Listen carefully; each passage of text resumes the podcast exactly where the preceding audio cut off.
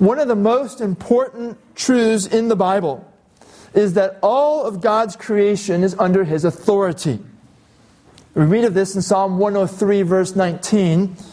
Psalm 103, 19 says, The Lord has established his throne in the heavens, and his kingdom rules over all. That is because God has created all things. Because He has created all things, He rules over all. He has authority over all. The Bible also teaches that God is good. Listen to Psalm 145, verse 9, which speaks about the goodness of God. The Lord is good to all, and His mercy is over all that He has made. God uses His authority for the good of His creatures. And in His goodness, He has instructed us how we who are under His authority must live. He promises blessing to those who will obey Him, and He warns of punishment for disobedience. Yet we all have rebelled against Him, wanting to be our own authority. And the Bible calls this sin. For this, we deserve God's eternal judgment. And we will, we, we, we will suffer this judgment unless God, in His grace and mercy, saves us. The heart of the Bible is the good news of what God has done through Jesus Christ to save sinners. What God has done through Christ's death and resurrection to save sinners. The Bible teaches that God is a Trinity, that God exists eternally as three persons Father, Son, and Holy Spirit. The three persons are one God. There is only one God. And He exists eternally as Father, Son, and Holy Spirit. Three distinct persons who are of one essence, equal in power, equal in glory. And the good news of the Bible is that God the Father sent God the Son into this world to become flesh and to redeem a people for God's glory. Through the death of Jesus Christ upon the cross and his triumphant resurrection. When you believe in Jesus Christ, you are saved by God. And the Holy Spirit places you into Christ's body that the Bible calls the church. It is Christ's church. For Christ redeemed the church with his blood, and Christ is the church's head. We read of this in Colossians chapter 1, verse 18a, which says, And he is the head of the body, the church. Christ is the head of the church. And as the head of the church, Christ is in authority over the church. He has authority over every aspect of each of our individual lives as believers. And he has authority over each local church. Authority over how we relate to one another in the church authority over how we gather together and, and what we do when we gather together. All those whom Christ has graciously redeemed with his precious blood, who have received a new heart from the Holy Spirit, uh, joyfully submit to Christ's absolute authority over our lives. We have been changed in salvation. We have been brought from spiritual death to spiritual life. Our heart of stone has been removed and replaced with a heart of flesh. And having been redeemed with that precious blood of Christ, having received that new heart from the Holy Spirit, we joyfully submit to Christ's absolute authority over our lives. Yet, there are times when some who name the name of Christ and fellowship with the local church live in a rebellious way and will not repent even after being called to repent. And Christ, as the head of the church, in his goodness, has given us instructions in the New Testament for disciplining such a person on Christ's behalf. As the head of the church, Christ cannot allow rebellion to continue in his church. In our verse by verse study of 1 Corinthians, we have been studying the instructions on church discipline that Christ gave through his apostle, the apostle Paul, to the church in Corinth. These instructions are in chapter 5. And though this may not be a pleasant subject to think about, we are seeing that it is vital for Christ's church. We will conclude our, our study of this chapter today. And it is important that we come to understand the instructions in this chapter now so that we are equipped to handle discipline situations when they arise. Our text is 1 Corinthians 5, verses 9 through 13, which I'll read to us now. So please stand in honor of God's word if you are able. Chapter 5, verse 9. I wrote to you in my letter not to associate with sexually immoral people not at all meaning the sexually immoral of this world, or the greedy and swindlers or idolaters, since then you would need to go out of the world. But now I am writing to you not to associate with anyone who bears the name of brother if he is guilty of sexual immorality or greed, or is an idolater, reviler, drunkard, or swindler. Not even to eat with such a one. For what have I to do with judging outsiders? Is it not those inside the church whom you are to judge? God judges those outside. Purge the evil person from among you. This is God's holy word. Please be seated. In the earlier verses in this chapter, the Apostle Paul told the church in Corinth that it is reported that there is sexual immorality in the church. Of a kind that not even the world approves of. That one of the members in the church had his father's wife. In other words, one of the members of the church was in a sexual relationship with his stepmother. Incest. Paul says this is something that society doesn't even approve of. Now, in Corinth, sexual immorality was rampant, as it was throughout the Greco Roman world. But there was one form of sexual immorality that not even the Greco Roman world approved of, and that form was actually present in the church. And Paul says that he has judged this person already. He says that the church has failed.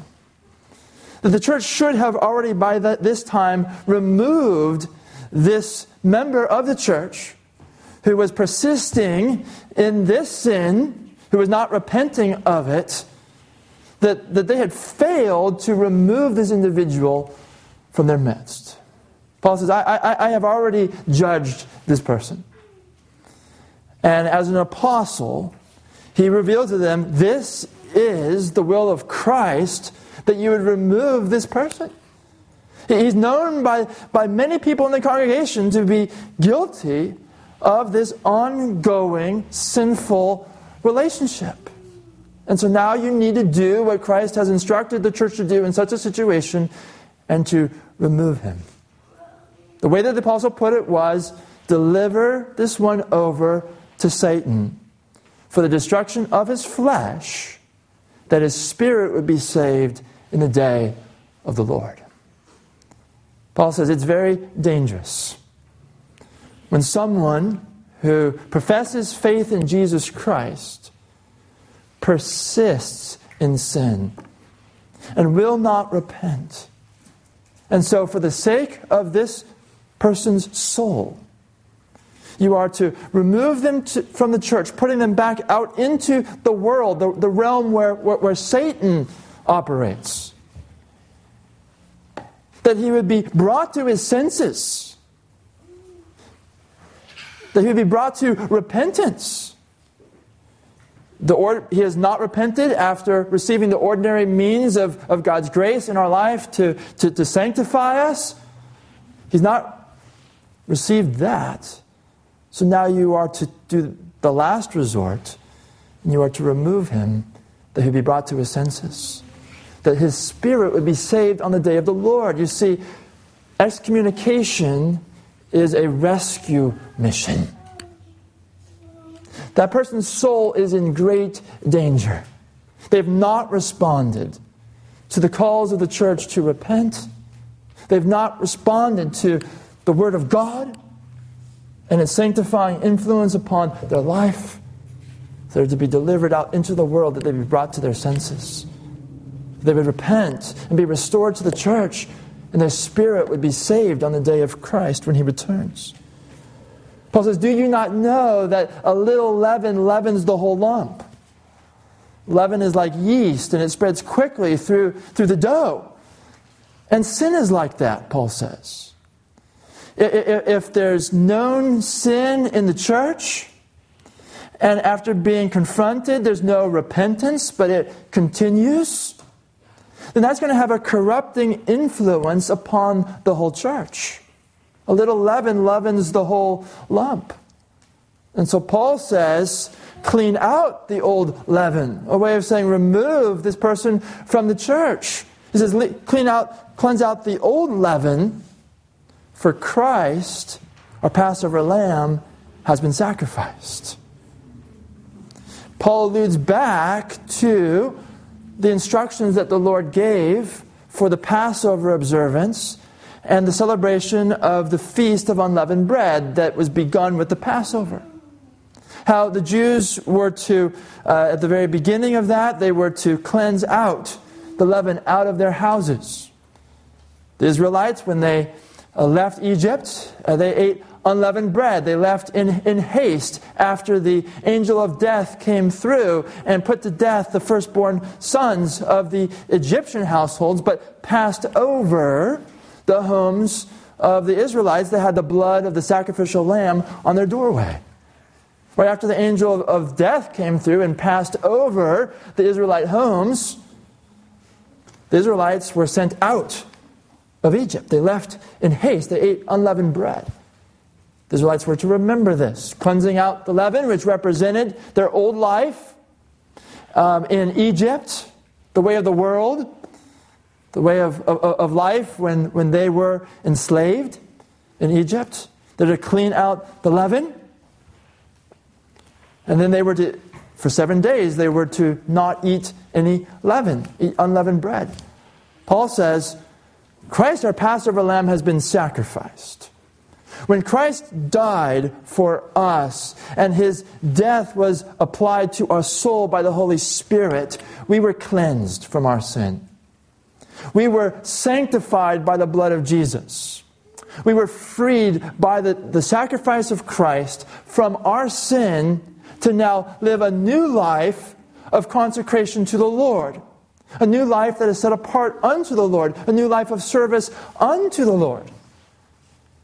Paul says, since Christ our Lamb has been sacrificed, cleanse out the old leaven, that we would be a new lump, an unleavened lump, for that is what we really are.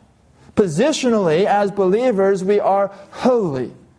Christ's sacrifice, applied to our soul when we believed in Christ, sanctified us. We are holy as a church, positionally. But we are to also be holy in our practice. And so when there is sin that, that is persisting, that is not being repented of, that person is to be removed for the purity of the church. That that sin would not then have a corrupting influence upon the congregation. Paul says, let us celebrate the the, the, the, festival not with the old leaven of, of malice and evil, but rather let us celebrate the, the, the festival uh, with the unleavened bread of sincerity and, and truth. Let us now live as a church in a way that is holy in God's sight instead of continuing to live in our old sinful ways. That's what Paul has said already. And he brings this to a close in our text, which I have read to us. In verses 9 through 13, we will see two main ideas. The first is what church discipline requires of the church, and the second is what church discipline recognizes regarding the church and the world.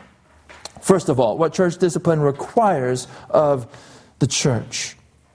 We see here that church discipline requires us to stop associating with a so called brother who continues in sin and will not repent.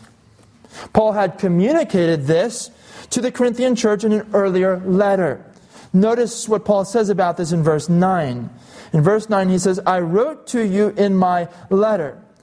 Now, don't go looking in Scripture for this letter um, because it's not been preserved. It was not an inspired letter. It was a letter written by the Apostle Paul to the church in Corinth, but not under the inspiration of the Holy Spirit. So it's not been preserved as Scripture.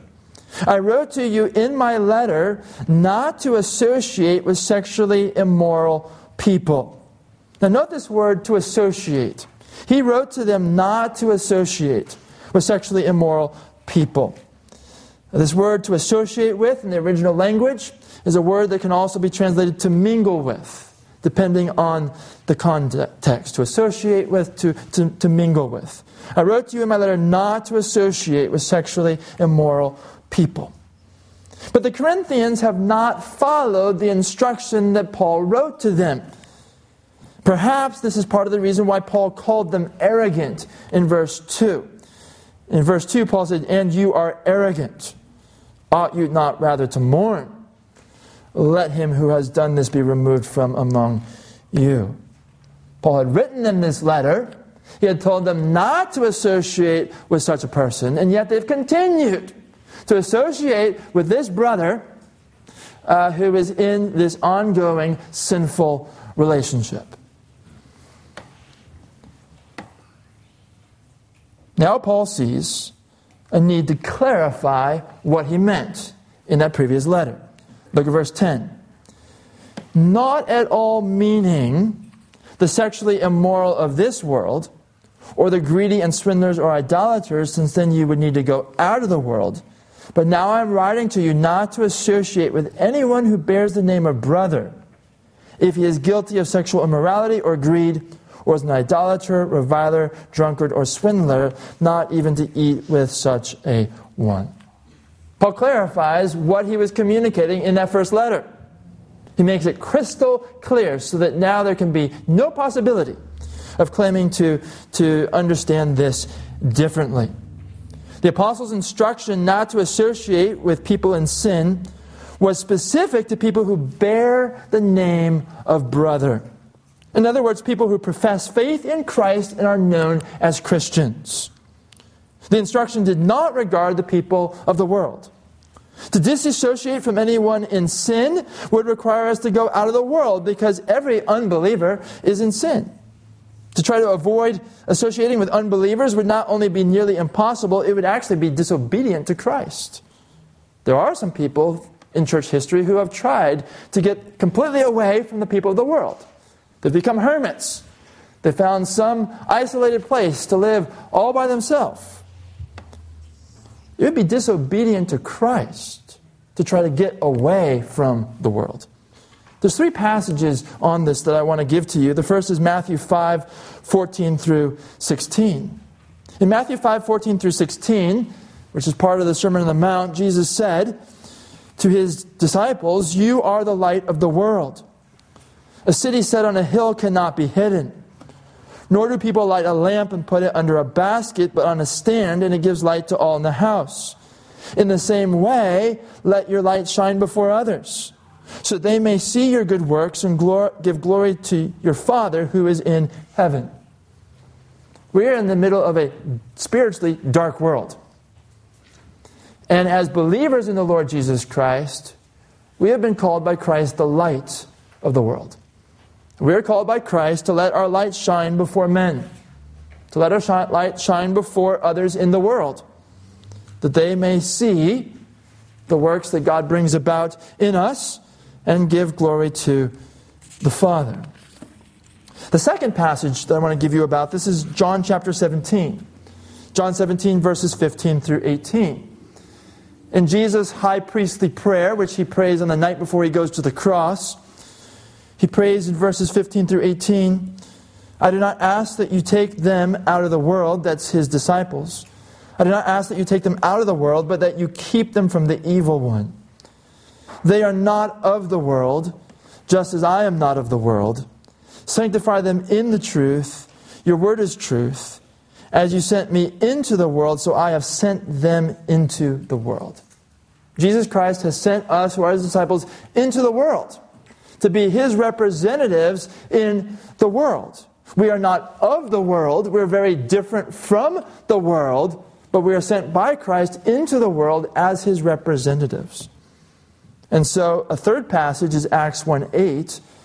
In Acts 1 8, Jesus said, But you will receive power when the Holy Spirit has come upon you, and you will be my witnesses in Jerusalem and in all Judea and Samaria and to the end of the earth.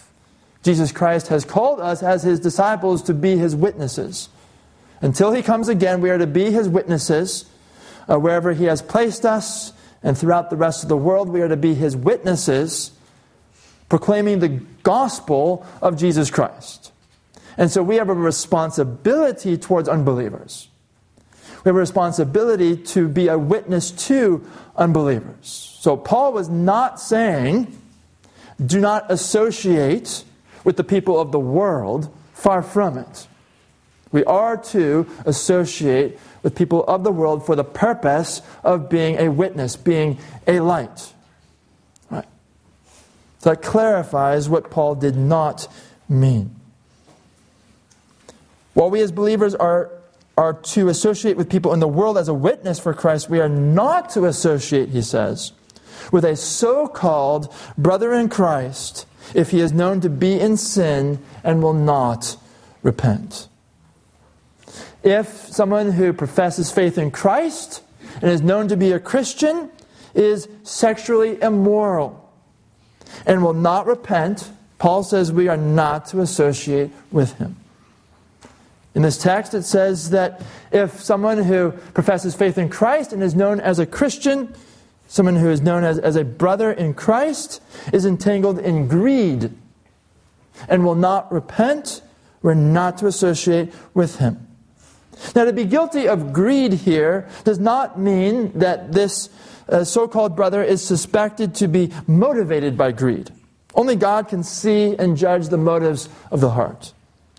When it talks about being guilty of greed here, it talks about it, acting in a greedy way, taking what belongs to others and being unwilling to share. That can be observed.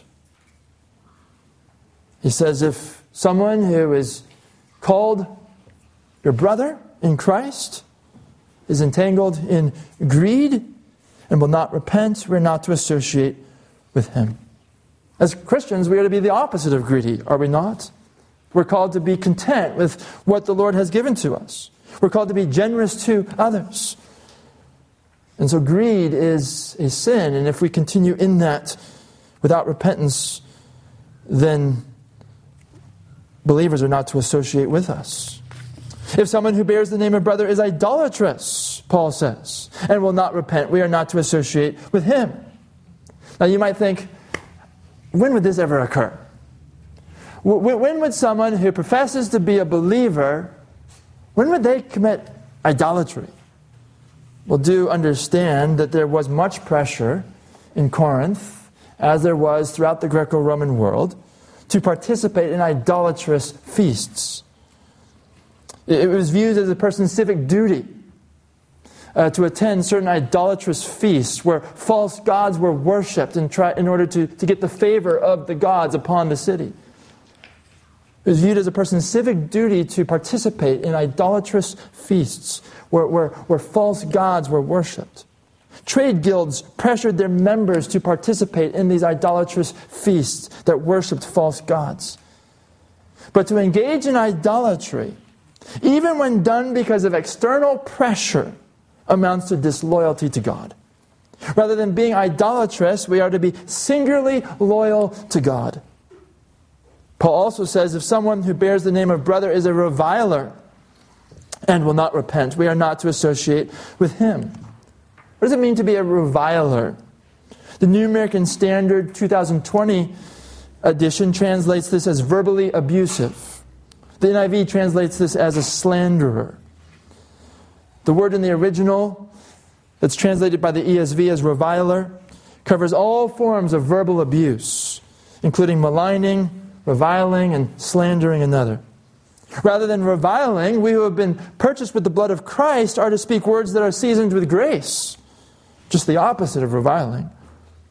Paul also says if someone who bears the name of brother is a drunkard and will not repent, we are not to associate with him. Why is getting drunk a sin? Getting drunk is a sin because we lose self control when we get drunk. Rather than getting drunk, we are to be filled with the Holy Spirit. We're to be sober minded rather than getting drunk. Paul says if a so called brother is a swindler and will not repent, we're not to associate with him. A swindler uh, will swindle people out of money or steal from them. Rather than being a swindler, we as believers are to work for a living and we're to share with others. Now, for this list of sins that Paul gives us here, he appears to include sins that were characteristic of unbelievers in Corinth. That would have been characteristic of the Corinthian believers before they were being saved. So it'd be areas where, where they would, would be tempted as Christians to, to fall back into these old sinful ways. Now, this list is certainly not exhaustive, but it is representative. The instruction here is not to associate with such a person. Now, since the context is excommunicating church members who are in sin, this instruction not to associate with such a person applies first and foremost to excommunication. When a church disciplines a member by excommunicating them, the whole congregation has the responsibility to stop associating with the individual. And Paul says at the end of verse 11, not even to eat with such a one. So he's explaining what he means by not associate. Even to not eat with such a one. Now, we may eat with unbelievers as we seek to be a light for the Lord but not with people who have been excommunicated from a local church. Our purpose in not associating was spelled out back in verse 5. I want you to go back to verse 5 to see it for yourself. You are to deliver this man to Satan for the destruction of the flesh. When we're walking in sin, we're walking according to the flesh rather than according to the spirit. You're to deliver this man to Satan for the destruction of the flesh, for the destruction of what is fleshly in him, so that his spirit may be saved in the day of the Lord. A true believer will persevere in the faith to the end.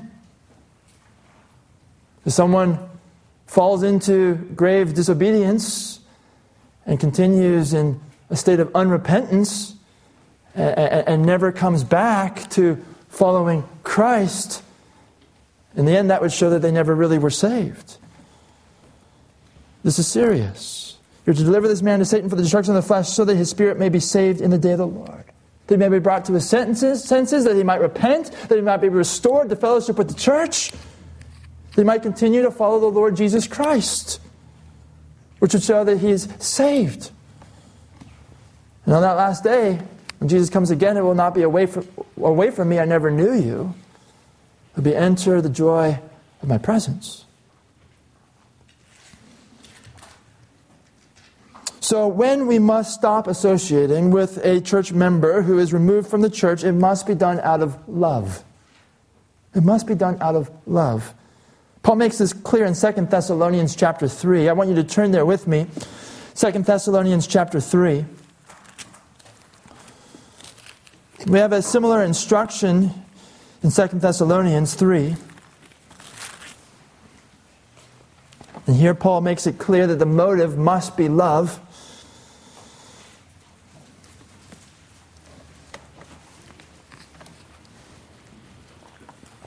Look, look first at verse 6. Verse 6. Now we command you, brothers, in the name of our Lord Jesus Christ, that you keep away from any brother who is walking in idleness and not in accord with the tradition that you received from us. There was a problem in the church in Thessalonica. You had some believers who were refusing to work for a living. Uh, for whatever reasons they gave, uh, they stopped working and they were in idleness and they were depending upon others to provide for their daily needs. And Paul says here, we command you, in the name of our Lord Jesus Christ, that you keep away from any brother who is walking in idleness and not in accord with the tradition that you received from us, who's not walking in accord according with the teaching that, that we as apostles have given to the church. Then go down to verse 14. Verse 14. If anyone does not obey what we say in this letter, take note of that person and have nothing to do with him, that he may be ashamed. Now, note those words have nothing to do with him. Those are translated from the same Greek word that we have in our text when it says not to associate with a so called brother, and have nothing to do with him, that he may be ashamed. Do not regard him as an enemy, but warn him as a brother. So this passage instructs the same thing that our text instructs. Don't associate with that so called brother who's persisting in sin, who will not repent. Don't associate with them, have nothing to do with them. Verse 15 do not regard him as an enemy, but warn him as a brother. There would be a temptation when you, for the purposes that Paul spells out, that you stop associating with someone who has been a member of the church, there would be a temptation to have an attitude of now, now they're my enemy. No, they're not your enemy. You are to warn them as a brother. Our hope is that they really are our brother. Or if they're not our brother, they will become our brother. As, as sin is, is, is not tolerated, as they're called to repent. Warn them as a brother. This is to be done in love. Now, coming, come back to 1 Corinthians chapter 5. There are solid churches who disagree on the specifics of not associating with someone who has been removed from the church. Some churches believe that the person is not to be allowed to attend any of the meetings of the church, including the Sunday morning worship service, while uh, there are some other sound churches that believe that generally the person is to be allowed to attend the Sunday morning worship service, but without engaging in fellowship conversations. After studying this whole chapter, I agree with the first view that the person who is removed is not to be allowed to attend any of the meetings of the church, not the Sunday morning worship service. Though unbelievers are certainly welcome to attend the Sunday, Sunday morning worship service, this chapter calls upon us to treat a so called brother who has been removed differently than we treat the people of the world. We are to associate with the people of the world. As a witness for Christ, we're not to associate with the brother who has been removed. And verse 5 says we are to deliver the person to Satan. Uh, I cannot see allowing a person to continue to come to the Sunday morning worship service.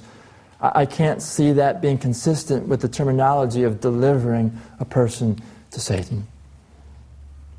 Certainly, we are not to fellowship with the individual, neither at church gatherings nor outside church gatherings. Any conversation we have with the person who has been removed is to be focused on helping them to repent so they can be restored back into fellowship with the church. Now, Jesus gave us steps to follow to address a brother's sin that is not yet known by the whole congregation. I want you to listen to Matthew 18, verses 15 through 17, to the steps that Jesus gave to us for addressing a brother's sin that is not yet known by the whole congregation. Jesus said in verse 15, If your brother sins against you, go and tell him his faults between you and him alone. If he listens to you, you have gained your brother. But if he does not listen, take one or two others along with you, that every charge may be established by the evidence of two or three witnesses. If he refuses to listen to them, tell it to the church. And if he refuses to listen even to the church, let him be to you as a Gentile and a tax collector. Those are the steps that Jesus gives. And in every step of addressing sin, the aim is repentance and restoration. If there's repentance, you don't go any further with those steps. If there's repentance, then there's restoration to fellowship. The instructions in 1 Corinthians 5 about removing a sinning member from the church and ceasing to associate with them do not mean that only sinless people can be members of the church then no one could belong to the church. One of the reasons why we gather as a church is because we struggle with sin and temptation. And we need to be reminded of our Savior and His grace. So do not under, misunderstand these instructions that we are studying to mean that only sinless people can be members of the church. First John says that if anyone says they're without sin, they're a liar, and the truth is not in them. What these instructions do mean is that you cannot both be a member of a church and be unwilling to forsake sin. You cannot both be a member of a church and be unwilling to forsake the sinful activities from which you have been freed through the sacrifice of our Passover lamb. God has purposed that His redeemed ones, the church, would be distinct from the world. God has purposed that His redeemed ones would reflect His character.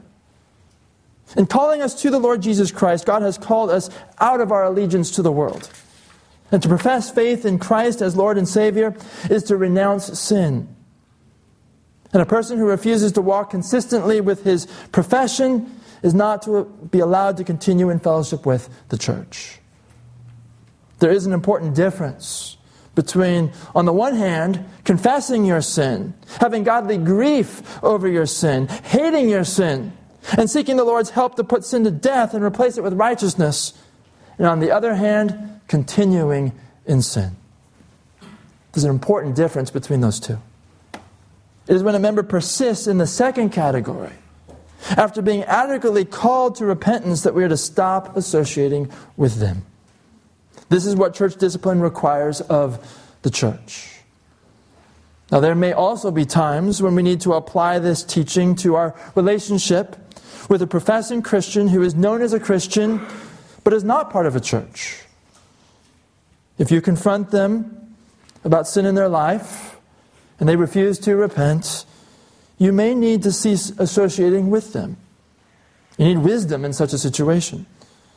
And you would need to clearly and lovingly explain why you can no longer associate with them, urge them again to repent, and assure them that if they repent, you will be there for them. You would need to communicate that if you make that decision to no longer associate with them. You can't just stop associating with them.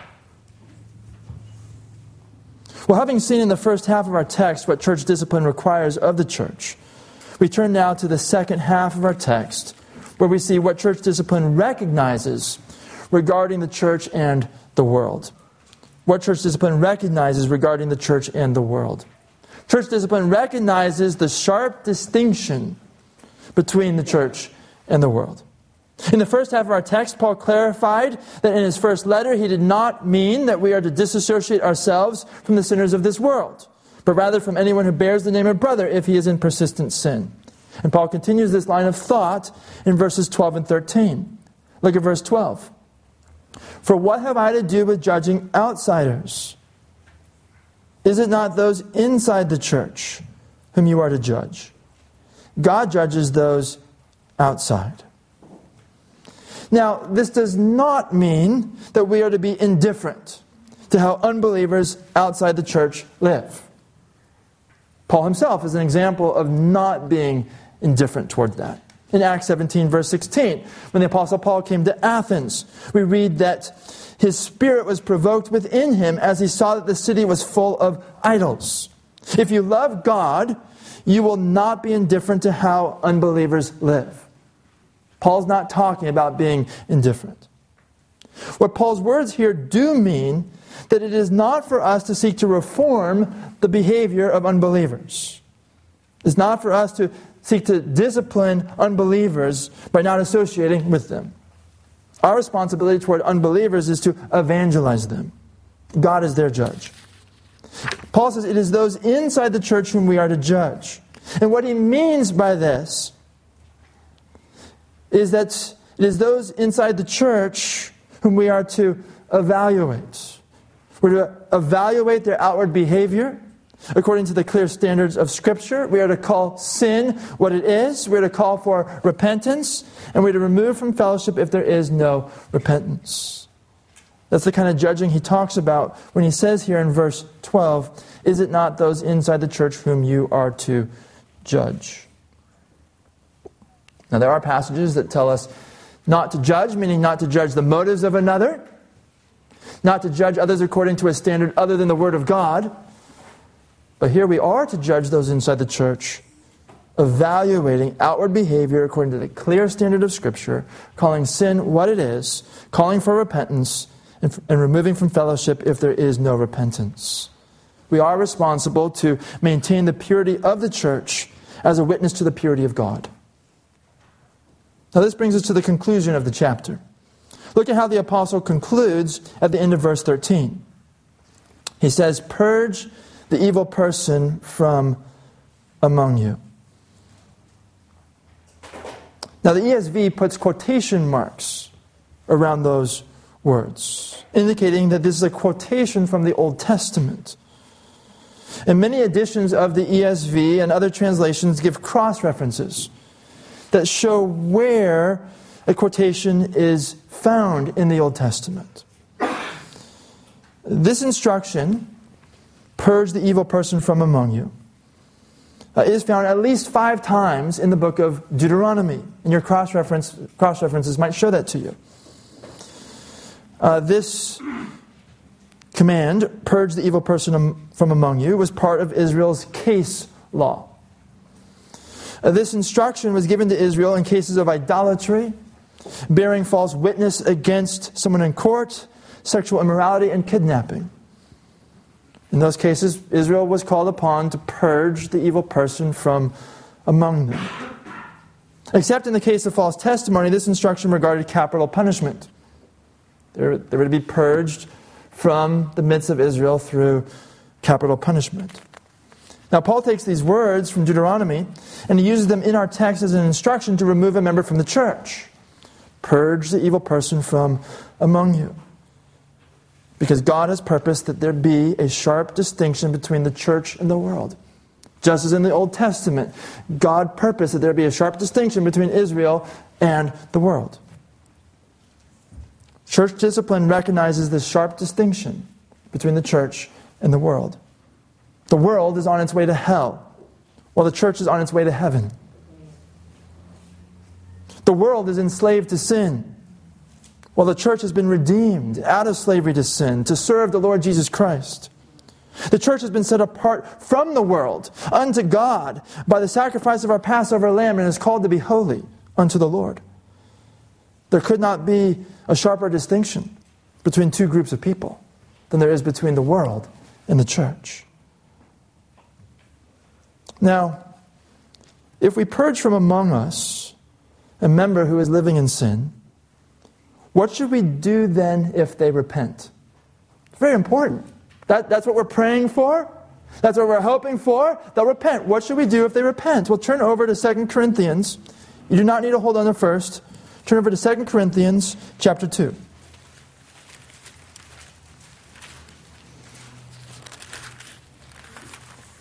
In 2 Corinthians chapter 2, starting in verse 5, Paul gives some instructions for restoring a member who had been removed from the church.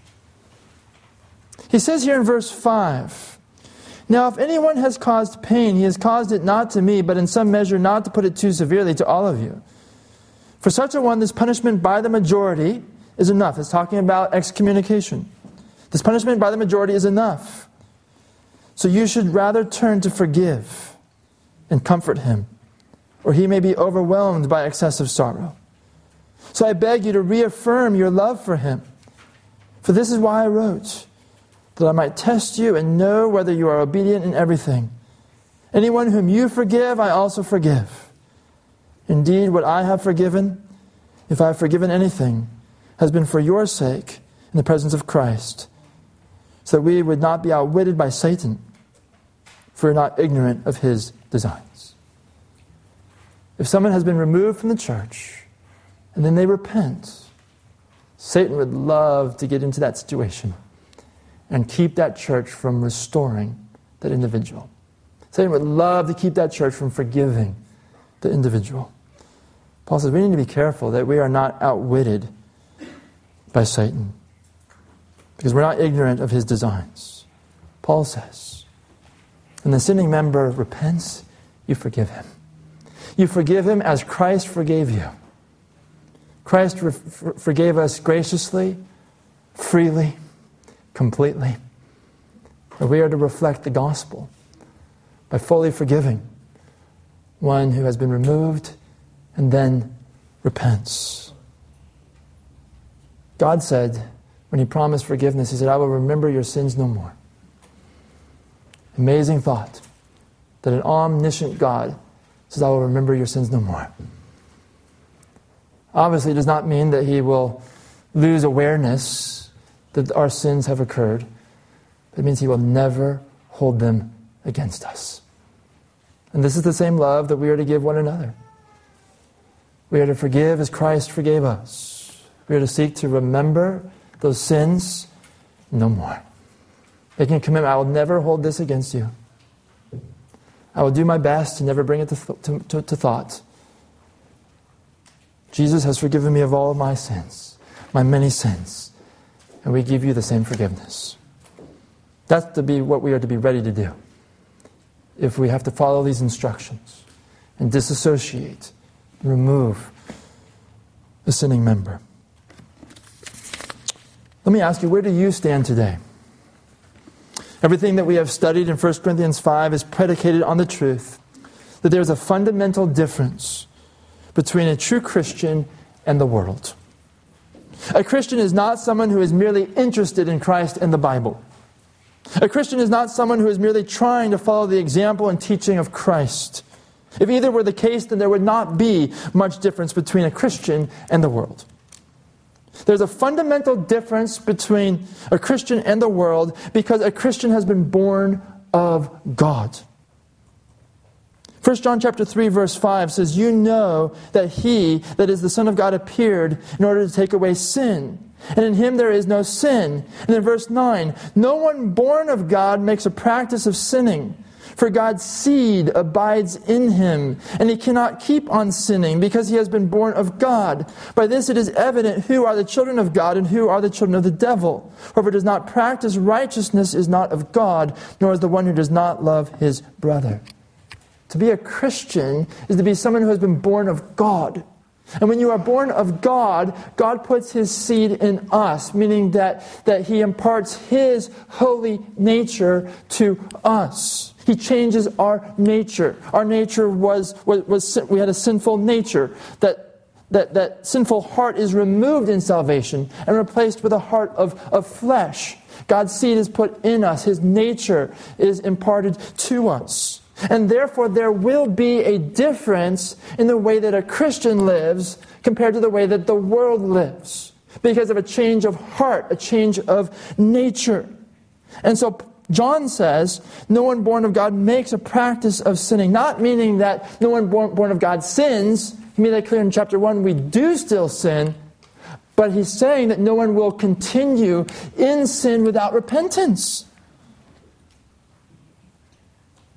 Jesus said in John chapter 3, verse 6, That which is born of the flesh is flesh, and that which is born of the Spirit is spirit. Do not marvel that I said to you, You must be born again. You must be born of the Spirit. You must be born of God in order to enter into the kingdom of heaven. If you have not been born of God, you need to be saved. And there's only one who can save you, and that's the Lord Jesus Christ. The Lord gave him that name Jesus because he would save his people from their sins. This, the heart of the Bible is the good news that God, in his grace and mercy, sent his own Son, the Lord Jesus Christ, into this world. He entered the world through the virgin conception. Jesus, who is very God of very God, became flesh. He took on the form of a servant. He obeyed the Father perfectly. He obeyed the law of God perfectly. And he laid down his life as an atoning sacrifice upon the cross. He died for sinners. He fulfilled Isaiah 53 foretelling that, that the Christ would bear our sin, he would bear our guilt. And there upon the cross, Jesus paid the penalty for sinners. He died in our place. He was buried, and on the third day, he was raised in victory as the Father was declaring that he had accepted Christ's sacrifice The Father was declaring Jesus to be the Son of God. The Father was declaring Jesus to be the one whom He had appointed to be the future judge of the living and the dead. Jesus Christ ascended to the Father after appearing alive to over 500 of His disciples. And Jesus Christ commanded His apostles to proclaim the gospel, the good news of salvation in Jesus Christ. Salvation through Christ's death for our sins and his victorious resurrection on the third day. And the gospel calls upon you to repent of your sin, to, to turn from your sin, to confess your sin, to forsake your sin, to turn from your sin to Jesus Christ. Believing that he is who he claimed to be, that he is God who became flesh, trusting in him as your Savior from sin, believing in him as your Lord, submitting your life in faith to Jesus Christ to follow Him as your master the rest of your days. The Bible promises salvation, forgiveness of sins, justification, adoption into God's family, the gift of the Spirit, an inheritance with Christ to the one who repents of their sin and believes upon the Lord Jesus Christ. And so today, if you have not been saved, if you have not been born of God, if you are still in your trespasses and sins, then I urge you to repent of your sin and to trust in Jesus Christ as your Lord and Savior, and you will be saved. May the Lord use what we've seen here in 1 Corinthians 5, chapter 5, not only this week, but in the last several weeks. May the Lord use this passage to equip us to, so that we are ready uh, to to respond appropriately uh, when there is someone in our church who is in sin and will not repent. Lord, use this to prepare us for that. May we, at the same time, may we be keeping short accounts. May we, may we be quick to repent of sin. Maybe, may we be filled with love for our brothers and sisters so that when we are concerned about the direction that they're walking, the direction that, that does not appear to please the Lord, that we be quick to, in love, come alongside them and to correct and to teach and instruct and to, to, to call our brothers and sisters to, to live a life that's pleasing to the Lord. And may the Lord use this passage that we have studied to remind us of the holiness of God and the holiness of Christ and the holiness of Christ's church and the holiness of the believer.